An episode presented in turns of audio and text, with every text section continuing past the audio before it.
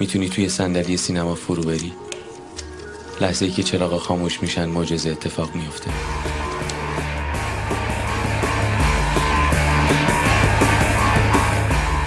به نام خدا سلام. ما تو قسمت صفر همین پادکست هم گفته بودیم که قرار یه پادکست ضبط بشه در مورد موضوعات مختلف سینمایی بحث کنن بچه ها حسام و خشایار. الان اولین قسمت این پادکست رو می‌خوایم شروع کنیم. در مورد سینمای ایران پس از اسقر فرهادیه. حالا اینکه چرا این بحث انتخاب شده به چه دلیلی خیلی هاش توی بحثی که شروع میشه و در حین بحث مشخص میشه و ازتون می‌خوام که با صبر و حوصله این چند قسمت اول ما رو تحمل کنید گوش کنید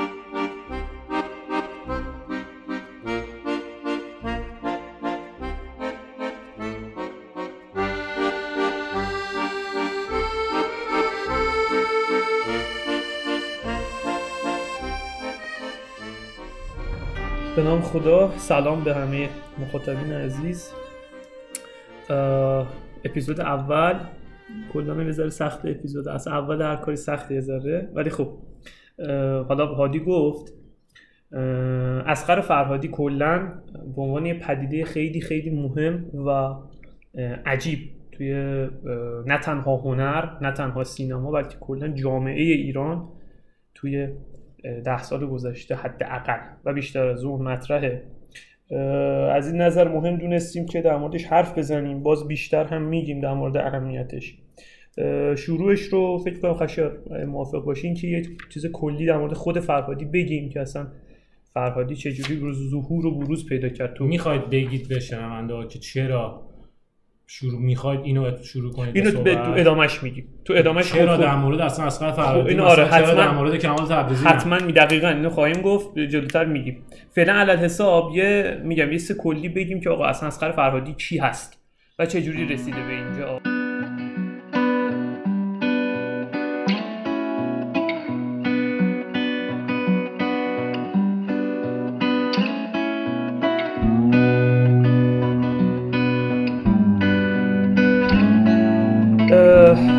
حالا اینکه اسقر فرهادی کیه رو خیلی کلی و گذرا در موردش حرف می‌زنیم. اسقر فرهادی مثل اکثر سینماگرای ایران از تلویزیون شروع کرده. یعنی حد یعنی حالا کاری به قبل از اون نداریم. شناخته شدنش به صورت جدی تو تلویزیون بوده و باز به صورت خیلی خاص روزگار جوانی فکر می‌کنم. اولین جاییه که اسقر فرهادی یه ذره و خیلی کم شناخته میشه. نویسنده روزگار جوانی بود. روزگار جوانی هم فکر کنم دو تا کارگردان داشت. یکی شاپور غریب بود و یکی هم اسخر توسلی فکر می‌کنم. بعد از اون رسید به داستان یک شهر که خب علاوه بر نویسندگیش که با علیرضا و از رفشان فکر می‌کنم نویسنده اون سریال بودن کارگردانی هم می‌کرد و هنوزم که هنوزه سریال مهمی یعنی اکثر مردم ایران اون سریال رو یادشون هست. یکی از سریال خوب دوران اوج تلویزیون ایران بود. و دو، یکی دو تا سریال دیگه هم بعدم بود که پریسا بختاور همسر خود فرهادی کارگردان بود یادداشت‌های کودکی بود که باز نویسنده اسقر فرهادی بود و تیتراژش رو هم خودش خونده یعنی تیتراژ یادداشت‌های کودکی هم صدای اسقر فرهادی روشه. و بعدم سریال مهم پشت کنکوری ها که پریسا بختاور کارگردان بود و اسقر فرهادی نویسنده خیلی هم سریال خاطر انگیز نقطه ورود اسقر فرهادی به سینمای ایران فیلم مهم ابراهیم آتمیکیاست ارتفاع پست. نه تنها یکی از فیلم های مهم حاتمیکیا بلکه یکی از مهمترین فیلم های سینمای ایران حداقل قبل از بولد شدن جدی خود فرهادیه. هرچند به نظر من هنوزم که هنوزه فیلم خیلی خیلی قابل بحثی که حالا بعدتر در موردش اگه بشه در مورد همین فیلم و نقش فرهادی توش هم یه صحبت کوتاهی می‌کنیم. بعد از اون شروع میشه کارگردانی خود فرهادی. فکر می‌کنم کمتر از یک سال بعد از ارتفاع پست شروع کرد فیلم اولش رو رقص در غبار.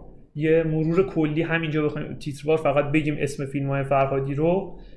رقص در غبار شهر زیبا.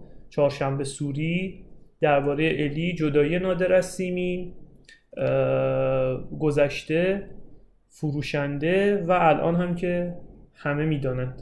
این کل روندی بودی که فرهادی طی کرده و میگم به صورت کلی سعی کردم حالا تو این چند دقیقه یکم در مورد خود فرهادی آشنایی بیشتری پیدا بکنیم. و الان فکر می‌کنم که حالا حرفای خشایار رو بشنویم. بعد اگه چیز بود جمع جور شد و سوالی نبود بریم سراغ بحث بعد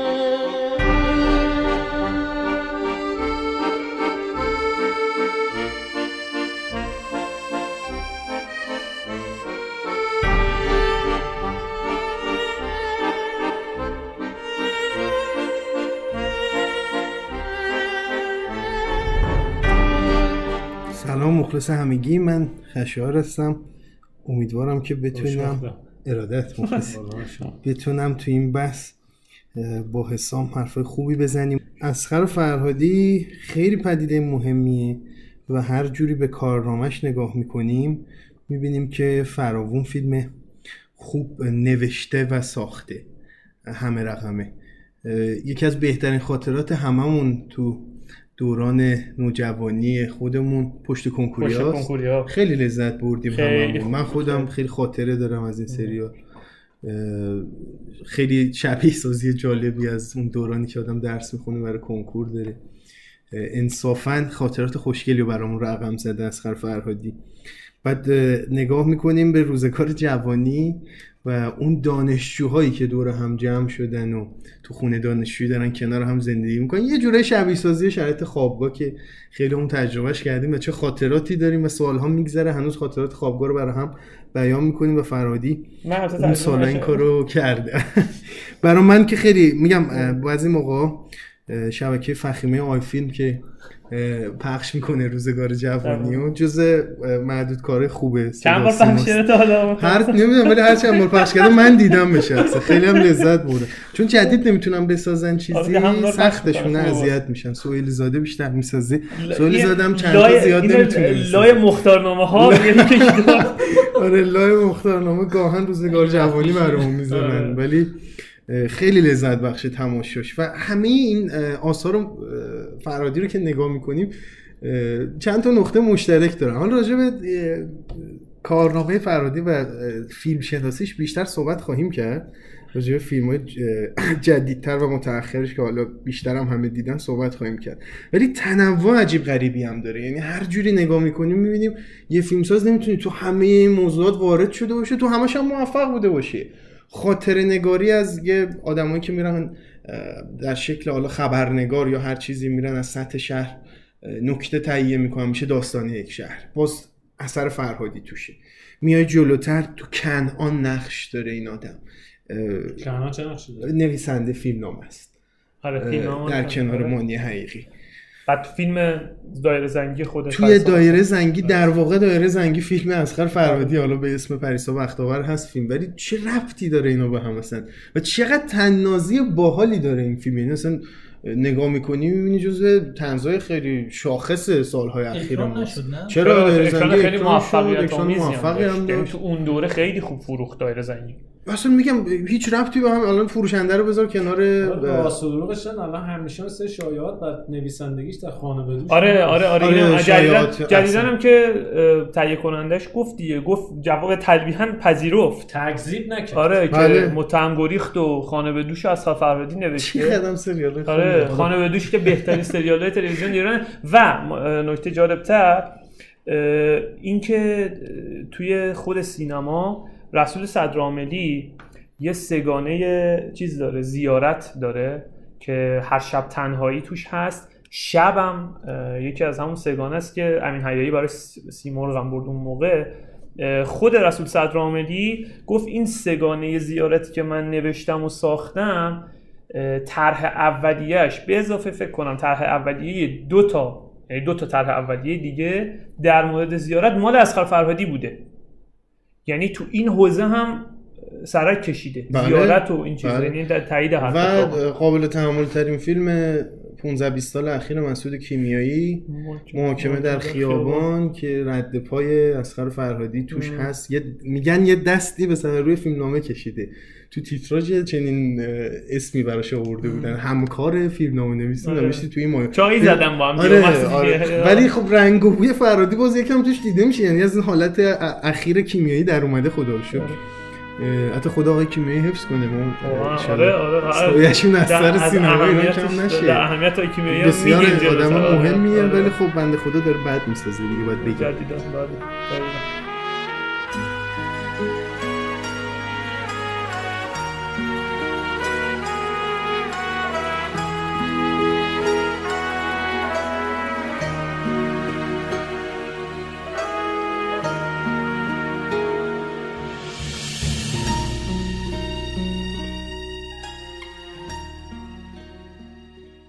حالا اینکه چرا می‌خواید در مورد فرادی صحبت کنید؟ به خاطر نقطه عطفایی که تو سینما ایجاد کرده یا تحولی که تو سینما ایجاد کرده یا دوران بعد از سینمای فرهادیه؟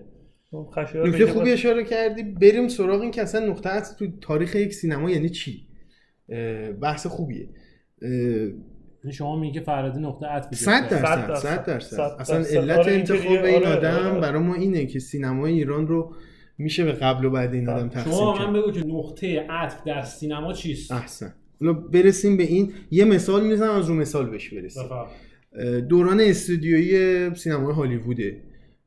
1940 1930 استودیوهای گنده شاخ خوشگل می ساختن توش همه چی بود. همه چی. هر دکورای سنگین درست می‌کردن. فیلم ها همش تو استودیو بود. بلا استثنا. بلا استثنا.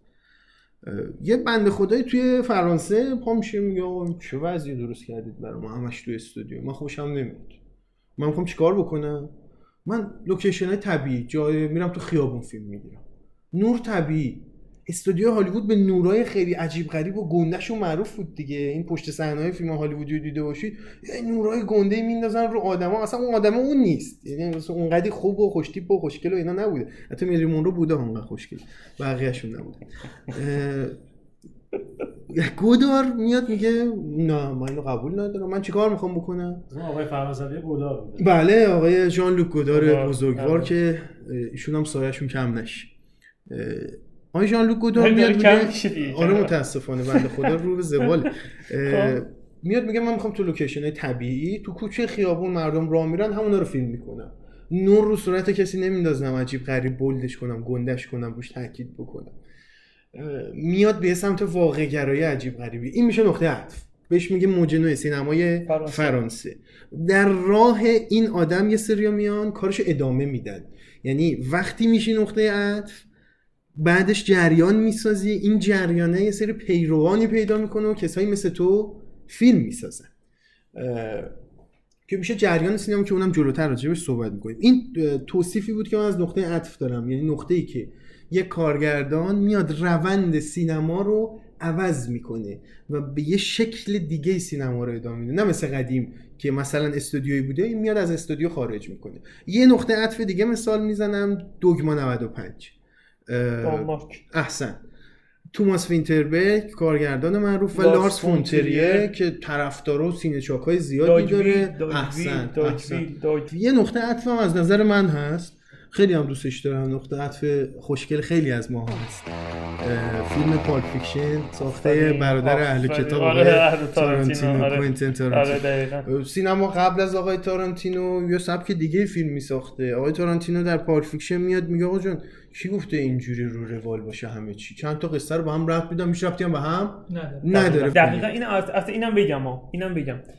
کنار در کنار این جنبه از Pulp Fiction و روند قصه گویی که ایجاد کرد که قطعا جز مؤلفه های بارز Pulp Fictionه Pulp Fiction از یه نظر دیگه هم نقطه عطفه. اون هم از این نظر که تغییر خیلی جدی تو به نمایش در آوردن خشونت ارائه بله، بله، یه مطلبی میخوندم الان اسم نویسنده و مقاله یادم نیست. یکی از اساتید دانشکده هنرهای دراماتیک دانشگاه تهرانه. مقاله کوتاهی هم بود. نوشته بود سب این یعنی من از اونجا دارم این حرفو می‌زنم.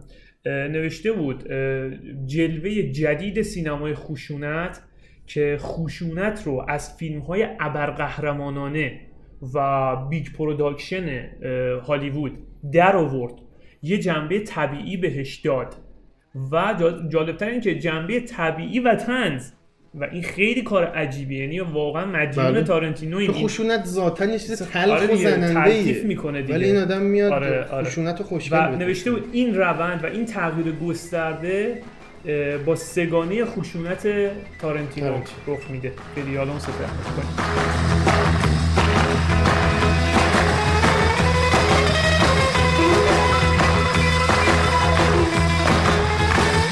دقیقا این حرف که می‌زنی که نقطه عطفی که انقلاب ایجاد می‌کنه بعدا یه سری میان ادامه میدن راه رو همیشه تو همه این نقاط عطف دنیا وجود داشته. تو نقطه عطف سینمای ما که جلوتر بهش بحث در موردش بحث می‌کنیم و می‌رسیم به فرهادی هم این اتفاق میفته یه سری کمک می‌کنن به پخته شدن اون نقطه عطف و به اون جریانی که ایجاد شده. یه سری میان با تقلید کردن محض میریزنش به هم.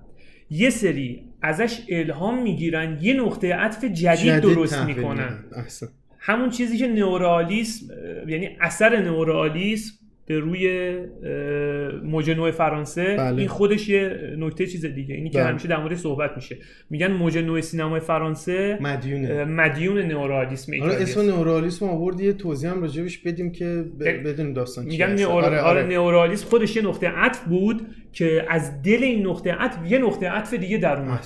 حالا بگو توضیح شما. ویتوریا دسیکا یک فیلم می‌سازه به اسم دزد چرخه. چرا این فیلمو می‌سازه؟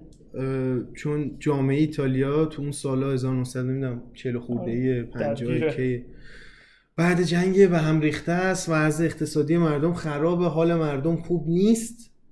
دسیکا میاد حال مردم رو تو شکل سینما در میاره. خیلی خیلی فاز واقع گرایی قلیزی هم داره و این میشه نقطه عطف که حالا بعدش هم که الهام می‌گیریم. و بحث موج سینمای فرانسه آقای گودار آقای شابرول آقای تروفو. تروفو و دوستان دیگه ای که تو این موج نقش داشتن.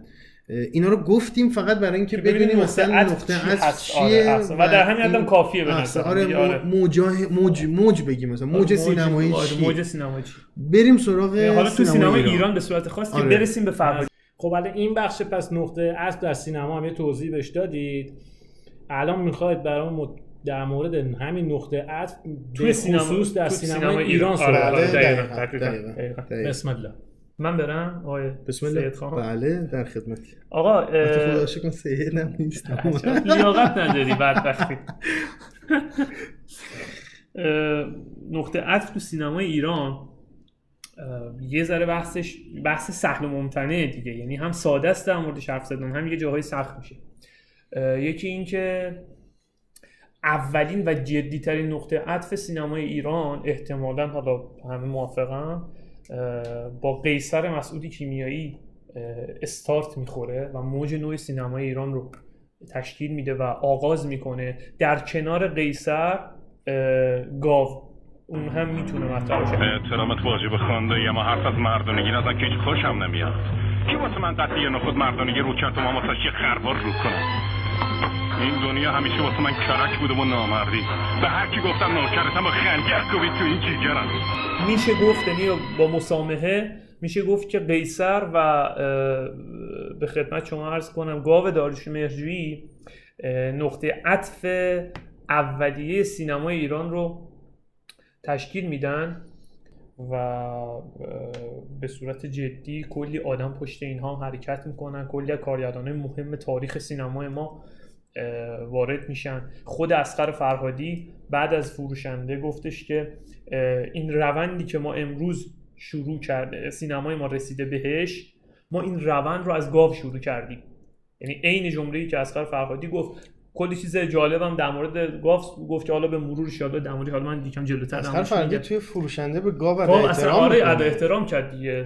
اصلا ساعدی و نمی‌دونم فیلمو نشون دادن به مسعود کیمیایی تو دوتا فیلم اولش ادا احترام کرد با حضور فرامرز, فرامرز غریبیان غریبیان البته من اومده بیرون از فیلم های آره ولی خب کیمیایی. غریب- از علاقش به آره، کیمیایی آره، داد چون خیلی میشه. آره، تحت. تاثیر کیمیایی تحت تاثیر نمی‌دونم تحت تاثیر ذهنی نه سینمایی. آه، که سینماش آره، تحت آره. تاثیر اون باشه نه. آره آره سینماش تحت بله، تاثیر بله، کیمیایی بله. نیست. ما ما ببین باید بپذیریم که از نظر ذهنی تحت تاثیر مسعود کیمیایی. بله صد درصد. کسی که قیصر رو ساخته احسن. یعنی گوزن‌ها رو هنوز ساخته. که هنوزه ما قیصر رو یعنی ما دوست داریم انگار دوست نداریم اون بلایی که سر قیصر اومد سر ما بیاد.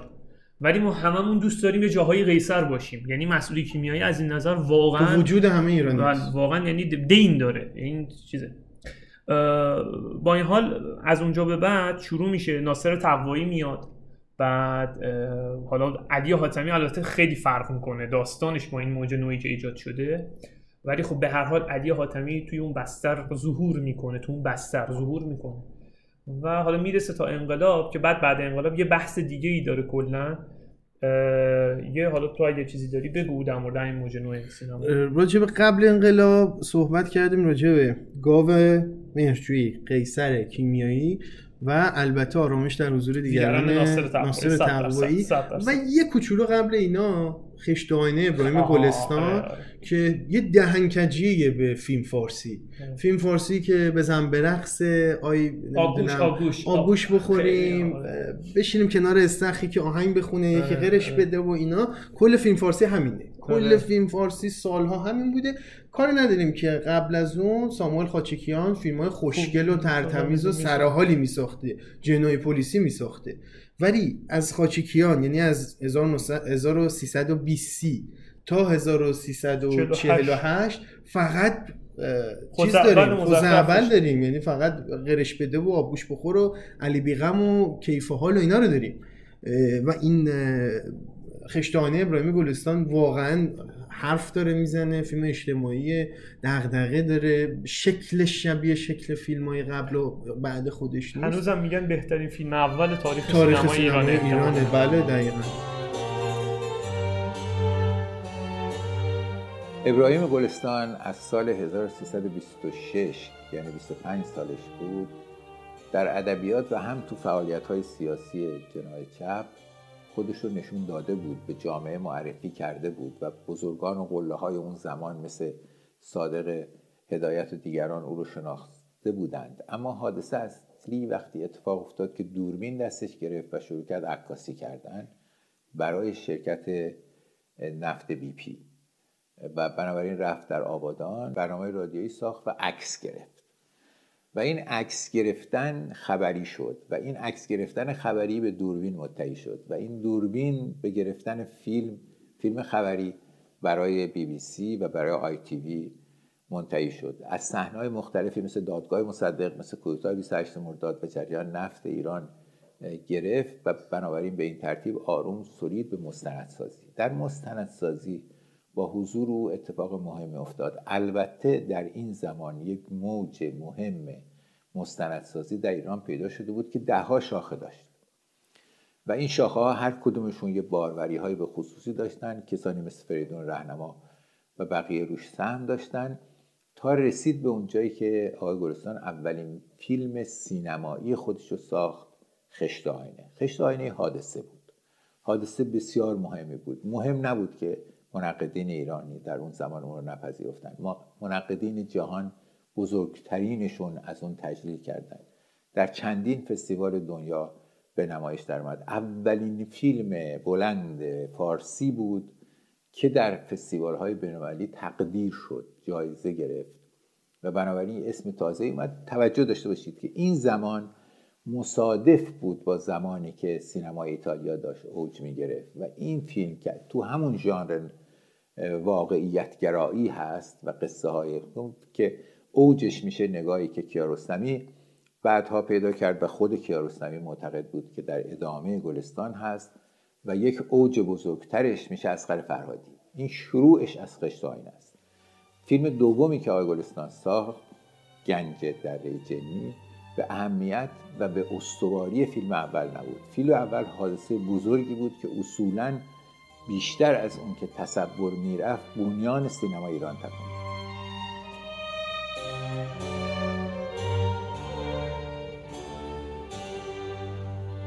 و اینم صحبت کردیم راجبش. یکم میگم جلوتر حالا انقلاب میشه یه چند سالی راکد سینما. چرا؟ چون هیچ ایده ای ندارن زمامدارامون که اصلا سینما داشته باشیم یا نه. یه چند سالی درگیر اینیم. اصلا نمی‌دونیم سینما می‌خوام. سینما فحشا سینما فحشا نیست سینما چیه دقیقا؟ یه چند سالی که میگذره دوستان عزیز می‌بینن که سینما خیلی بستر خوبیه برای اینکه بیان آره. ایده بدن به ما ما بر اساس علاقه اونا فیلم ببینه. جبهه فیلم های معناگرا و اینا شروع میشه. یه سری فیلم هایی که تو این تمن میان بیس داستان رو می‌گیرن. جنگ میشه طبیعتا به ناب وجود جنگ تو جامعه ایرانی سینماگرامون هم میرن به سمت پرداختن راجع به جنگ حالا چی میشه مسئولین می‌بینن که سینماگر خودی نداریم میرن سینماگر خودی می‌سازن انجمن اسلامی آره. جذب می‌کنن عزیزانو و که اسطوره هایی هم جذب می‌کنن بله. بعضا محسن مخمل باف محسن. باف ابراهیم ابراهیم کیا کیا. کمال تبریزی رسول صدرعاملی رسول چیز؟ رسول ملوقلی پور و حتی حالا صدرعاملی هم حالا بعدشون آره آره یعنی اضافه میشه. اون بستر آره. تو مثلا نبوده جمال شورجه. و جمال. شورجی جمالش اینم بگم جالبه در مورد این حرفی می‌زنی. ببخشید میام تو حرفت کوتاه. جمال شورجه خودش توی هفت من یادمه یه بار گفت گفت که اون موقع من نقاشی میخوندم. من اصلا نقاشی میخوندم. اومدن گفتن که اصلا ببین چقدر مضحکه اومدن بهمون گفتن آقا الان انقلاب شده. ما باید مثلا عناصر انقلابی بیاریم تو سینما و اینا. منم خب اون موقع عضو انجمن اسلامی بودم. گفتم ببین ما برای نقاشی و اینا داریم. ولی سینما برای سینما کسی نداریم. که تو بیا برو سینما بخون خب؟ و نتیجهش میشه همین فجایعی که جمال شورجه ساخته دیگه. دقیقاً. 33 روز و نمی‌دونم از این چرت و پرتا و اینا. و یعنی این ف... اون بستری که میگی آره، دقیقاً. البته خب تک و توک هم موفق عمل کرد. ابراهیم حاتمیکیا رو و رسول ملا قلی پور هیچ نمی‌تونه انکار کنه. دقیقا دقیقا.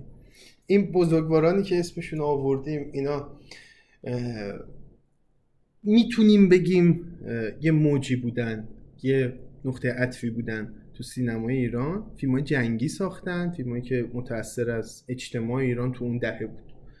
جنگ تموم میشه. حالا اه، می‌رسیم به ژانر تبعات جنگ و طبیعتا فیلمسازانی که راجع به تبعات جنگ فیلم ساختن که بازم سردسته و گل کار ابراهیم حاتمی کیاس و آژانس شیشه ایش که هم ساختار سینمایی درستی داره قصه داره قشنگ تعریف می‌کنه برات کارگردانی داره می‌تونی. اجرای قوی داره درجه و حرف. داره حرف اجتماعی. داره حرفی که برگرفته از قلب مردمه می‌دونی وقتی گردان بره خط گروهان برگرده یعنی چی؟ می‌دونی یه گروهان بره خط دسته برگرده یعنی چی؟ می‌دونی یه دسته بره خط نفر برگرده یعنی چی؟ یه دهه حرف زدی هر کاری خواستی کردی ما ساکت بودیم. کرکری خوندی ساکت بودیم. گرفتی ساکت بودیم. پس دادی ساکت بودیم. حالا اجازه بده ما حرف بزنیم. خانم آقایون دوست دارید یکی از این همسایا دو مرتبه به کشور ما حمله کنه؟ ابدا. دوست دارید جنگ بشه خدایی نکرده؟ ابدا. ثبات! دهه ما دهه ثباته. امنیت! این کشور کی باید روی امنیت رو ببینه؟ کی باید روی ثبات رو ببینه؟ حالا از اینجا به بعد میفتیم تو رکود. رکودی که حاصل از تاثیر گرفتن زیاد سینما از سیاسته. از سیاست دوم 76 هممون سال 76 رو خاطرمون هست که آقا من یادم نی برادرم. من- یادم. یه حسی دبیرستان تو؟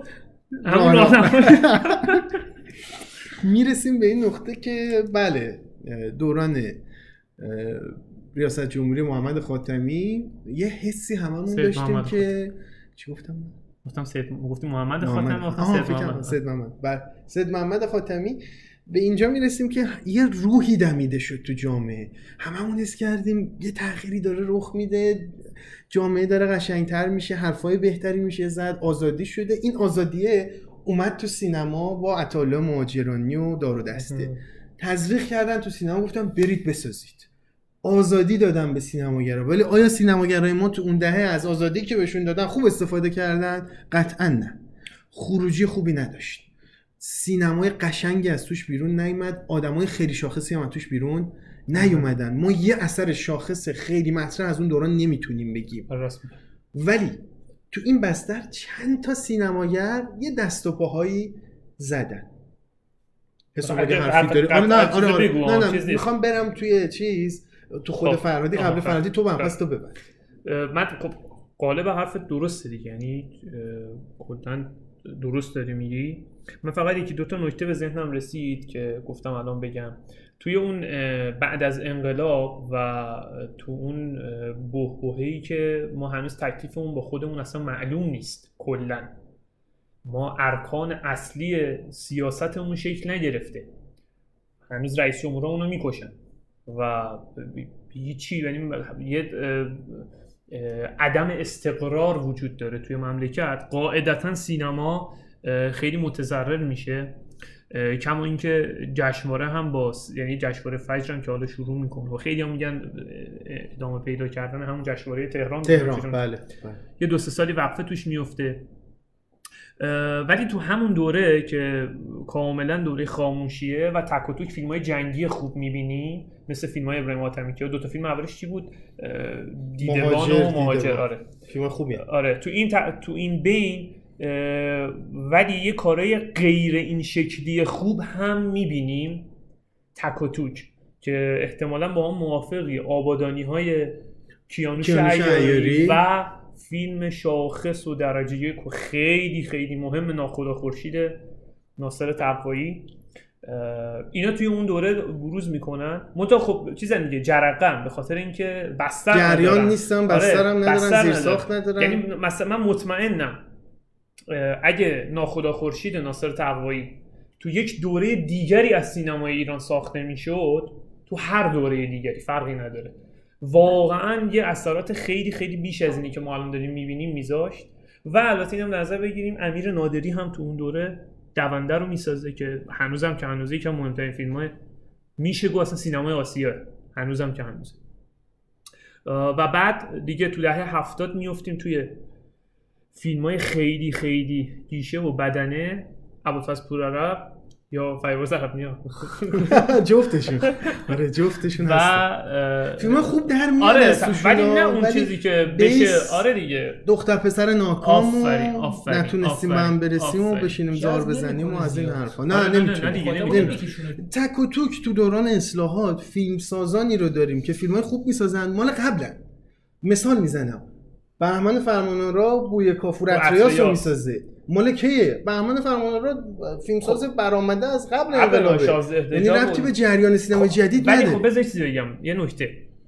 این حرفی داری می‌زنی درسته؟ خب از 76 که خاتمی میاد و قصه ادامه پیدا می‌کنه و حالا ایران کلا وارد یه دور جدید میشه یه سری اتفاقات میفته به قول تو فیلم های خوب ساخته میشه توسط فیلمسازایی که قبلا هم فیلم خوب ساخته بودن و اونا یعنی نسل جدیدی بر سال دیگه زیر پوست شهر رخشان بنی اعتماد. که ما مال که آره، مال آره، قبل آره، است.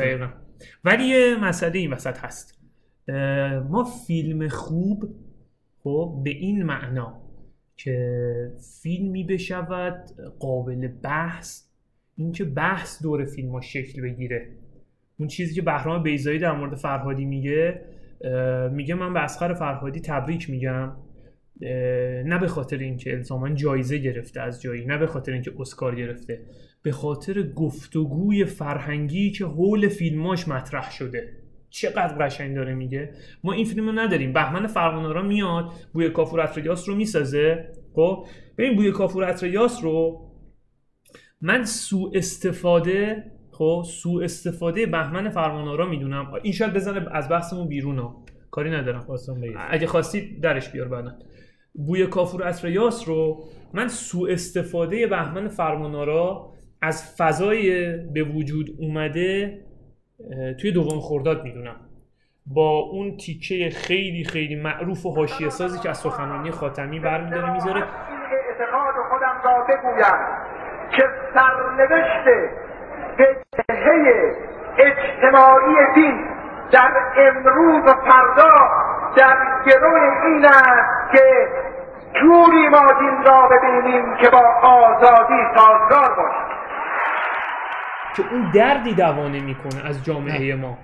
یعنی یا متولد ماه مهر آقای محمد رضا درویش. درویش. که اونم. باز همون خب، حرفو آفرین. داریم توش. بعد جلوتر هم که میایم به رویه های دیگه این اتفاق میفته. حالا بهمن فرمانارا رویه مثلا یعنی سوء استفاده با طعم سکولاریسم می‌کنه که آقا اگه اون چیز اون سخنرانی خاتمی اینه دیگه.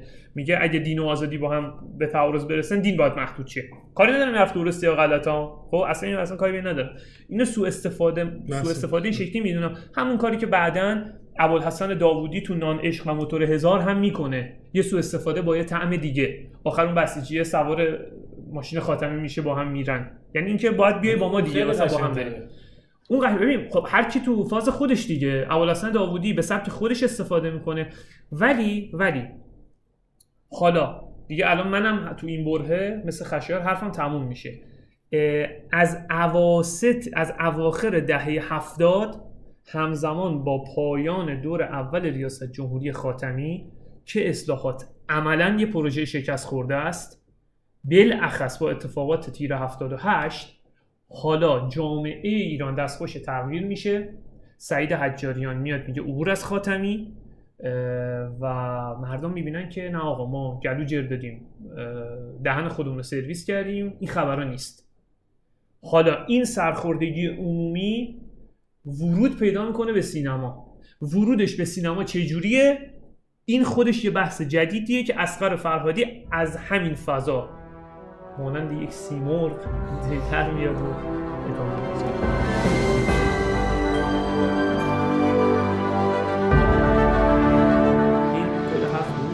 و حالا بگو در مورد دوم خرداد و جریان جدید و اینا بگو تا و بستر فرهادی هم بستر. فرهادی.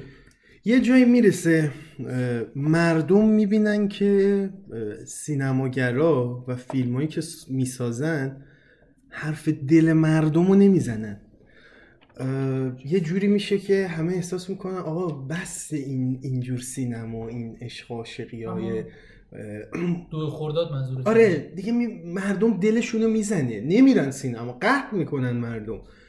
از یه سالی به بعد فروش سینما اونقدر میاد پایین تو اون دهه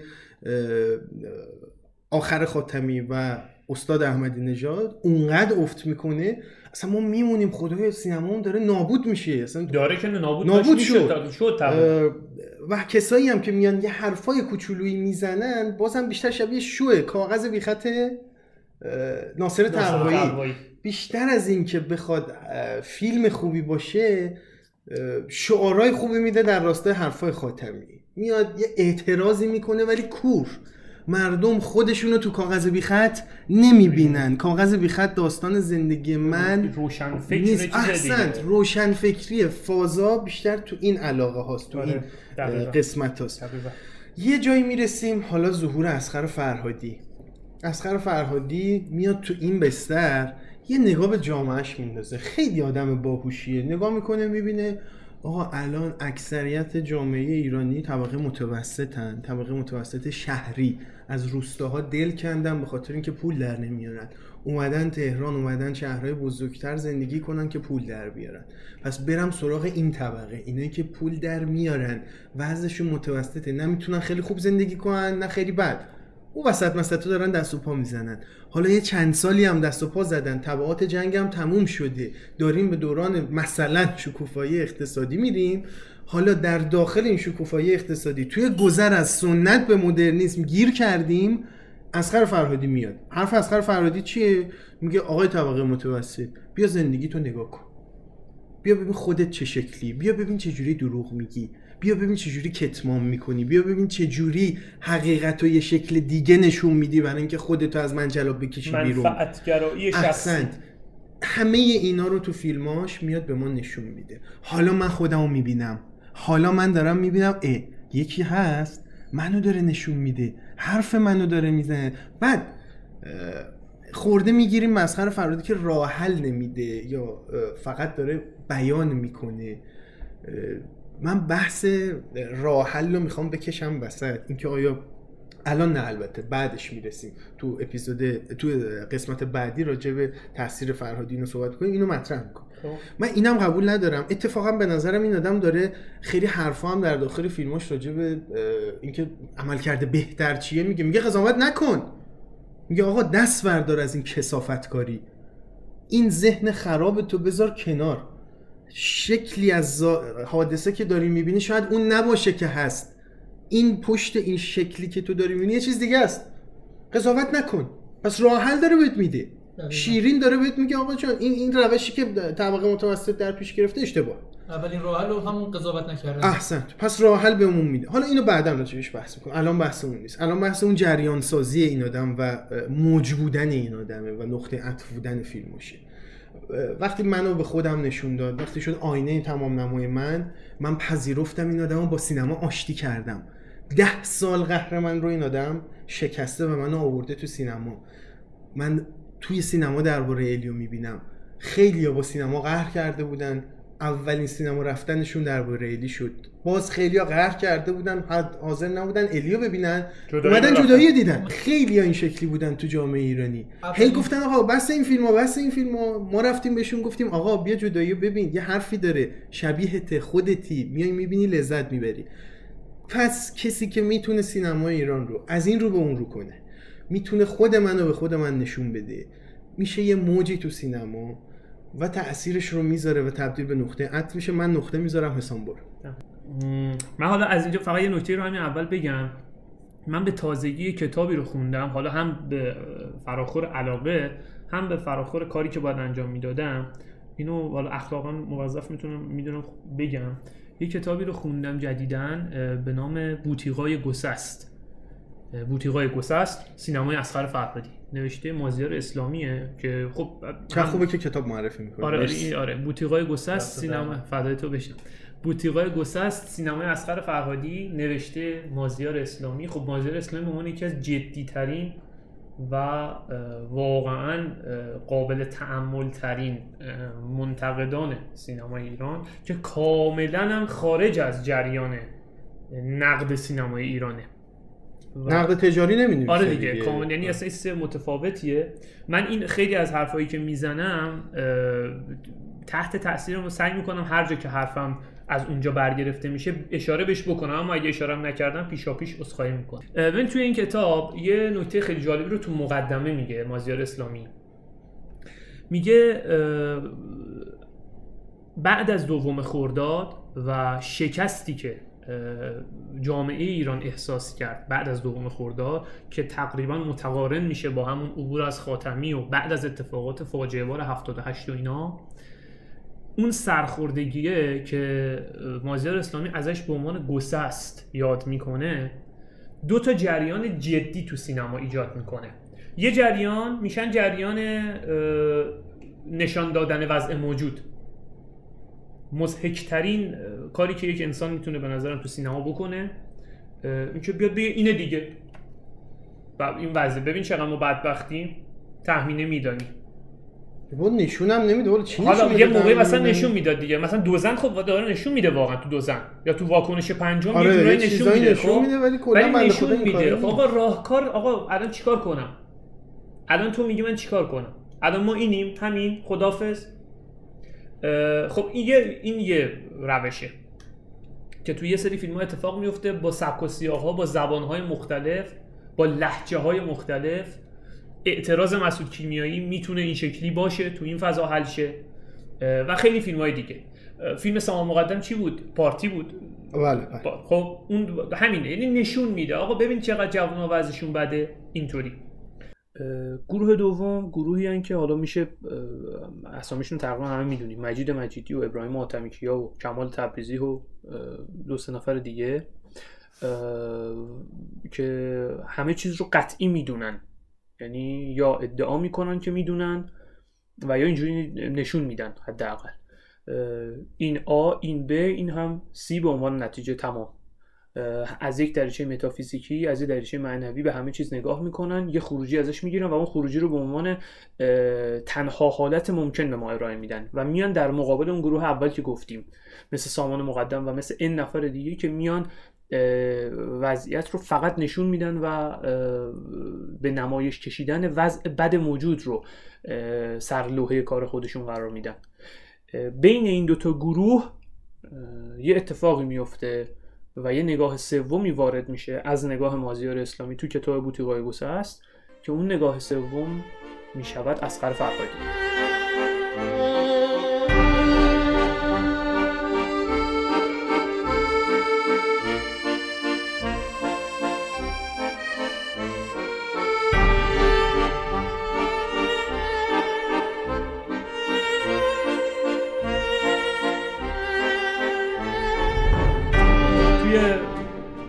رقص در غبار که اولین فیلمشه خب به صورت جدی خب یه داستان ج... اصلا داستان خیلی جذاب که اصلا این یکی تکنیک های فرهادی یکی از توانمندی های فرهادی قصه گوییشه دیگه. خیلی قصه میگه فرهادی خیلی خوبم قصه میگه. و تو رقص غبار این شمای کلی رو می‌بینیم. بعد شهر زیبا که من خیلی شهر زیبا رو دوست دارم. اما توی همین کتاب مازیار اسلامی این شهر زیبا رو بدترین فیلم فرهادی می‌دونه. فیلمی که درگیر ویروس سینمای ایران میشه. ویروس رئالیسم مثلا رئالیسم سینمای ایران که اصلا رئالیسم نیست کلا. حالا اینو در این حد گفتم که بگم فرهادی تو بستر اجتماعی ظهور پیدا کرد که این گسست مسئله اصلی بود. حالا من خودم راحت نیستم بگم گسست واقعیتش. این ناامیدی و این شکستی که جامعه ایران متحمل شده بود فرهادی رو بران داشت که بیاد یه کنش بگیره در مقابل این شکست. این کنش در کنار استعداد و توانمندی سینمایی اسقر فرهادی تبدیلش کرد به اسقر فرهادی. خب کسی که کار هیچ کدوم از هم دوره, ها، هم دوره هاش رو انجام نداد. خب و همین حرفی که خشیار می‌زنه. اومد حرف اصل مطلبی رو زد که مردم دنبالش بودن. اون طبقه متوسطه. و این تا اینجا فکر می‌کنم یه چیز دیگه هم که باید بگیم. اون بستر قبلی ظهور فرهادی. اصلا بستر قبلی ظهور این فیلمسازهایی که حالا می‌خوان در مورد اتفاقات جدید جامعه ایران. حرف بزنن از سنت به, به مدرنیته. و برای مخاطبی که 76 و 78 رو تو کوی دانشگاه تهران گذرونده. تو دیگه برای اون نمی‌تونی بچه های آسمان نشون بدی و بسازی. خب؟ یعنی واقعا یعنی دیگه نمیپذیره اون مخاطب. بچه های آسمان نمیپذیره آژانس شیشه ای نمیپذیره. چون دغدغش فرق کرده.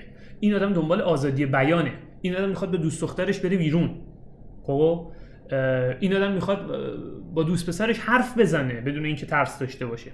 اینا رو کاری ندارم. همه این فضاها منجر شد به این اتفاق. اما جریان سینمایی که همین الان دو, دو تا اسم ازش بردیم بچه های آسمان و نمی‌دونم آژانس شیشه و اینها اینا هم به نظرم باید یه شمای کلی ازش داشته باشیم که بتونیم این جریان جدیده رو توصیف بکنیم.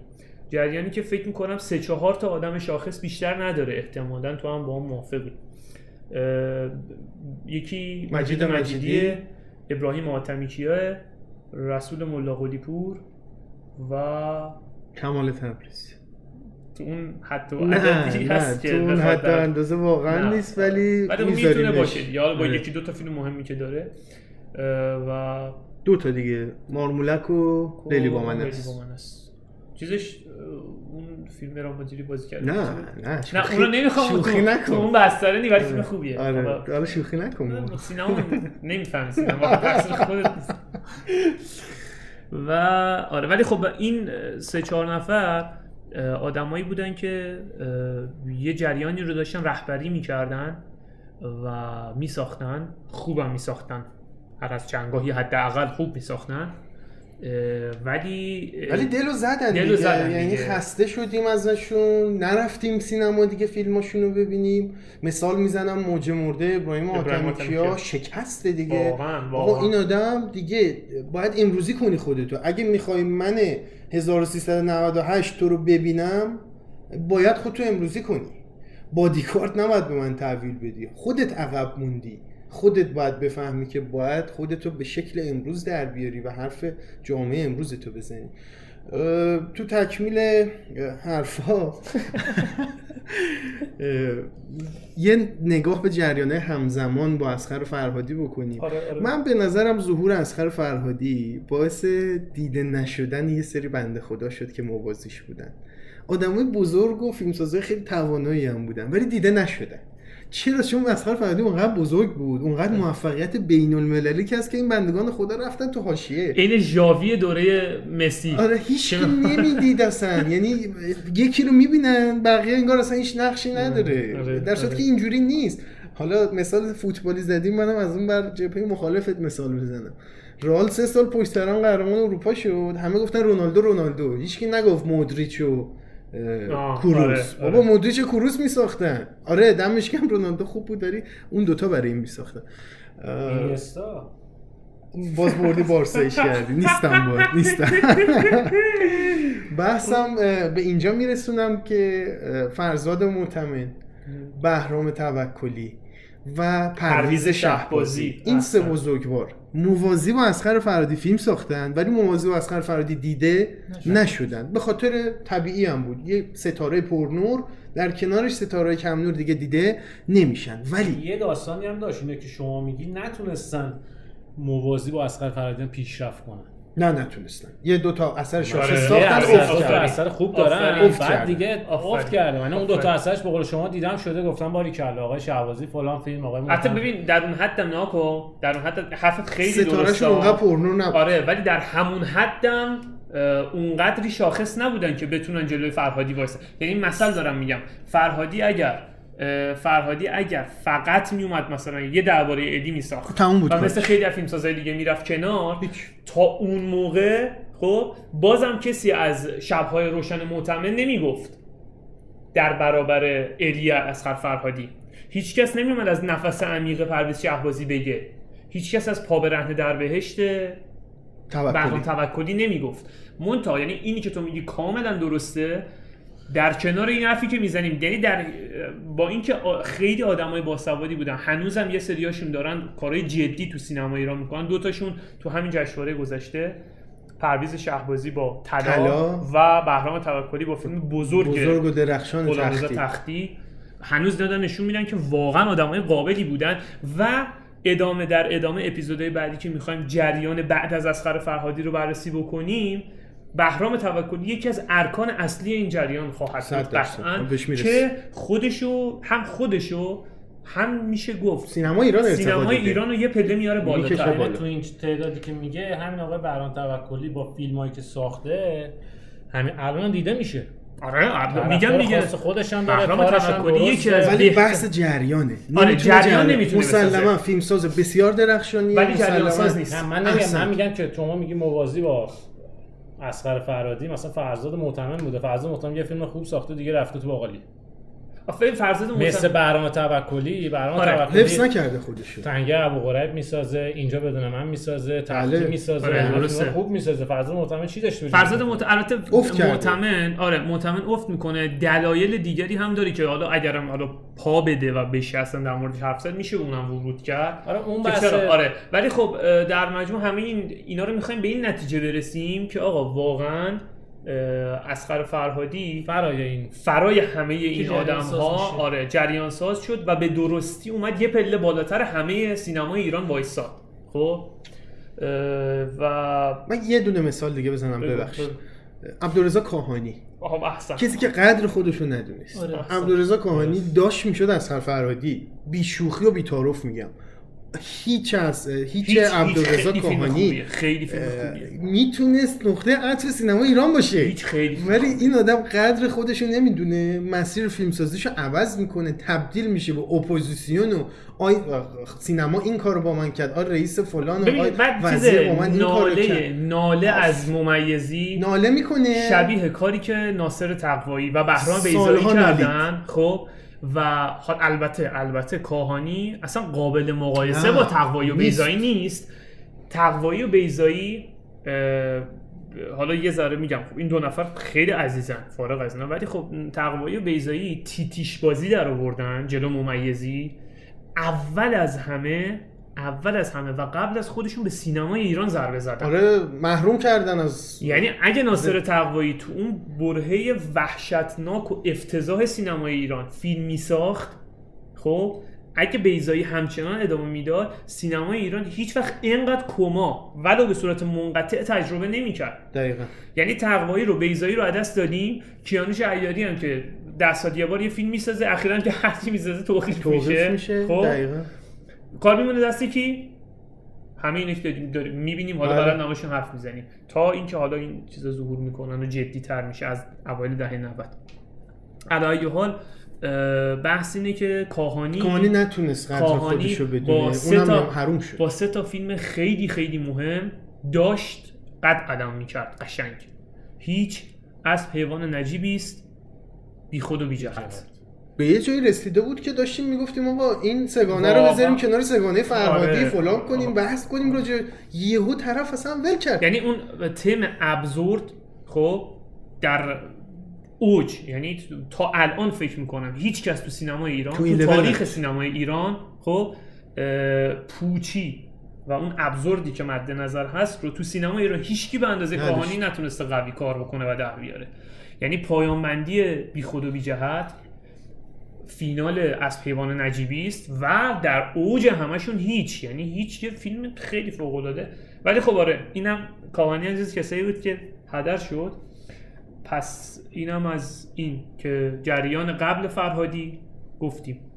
اینا بودن مجیدی و قاتمیکیا و رفقا و بعد از دوم خردادم یه دوره خاموشی دو تا جریان متضاد در واکنش به شکست ناشی از دوم خرداد و ظهور اسقر فرهادی با رقص در قبار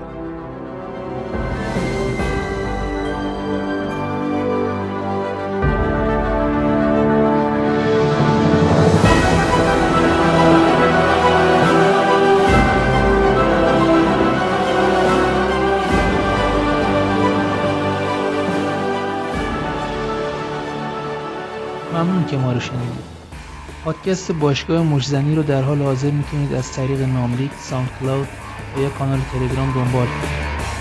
من علی به همراه حسام خشایار و هادی که به عنوان مجری به ما اضافه شد این اپیزود رو تولید کردیم.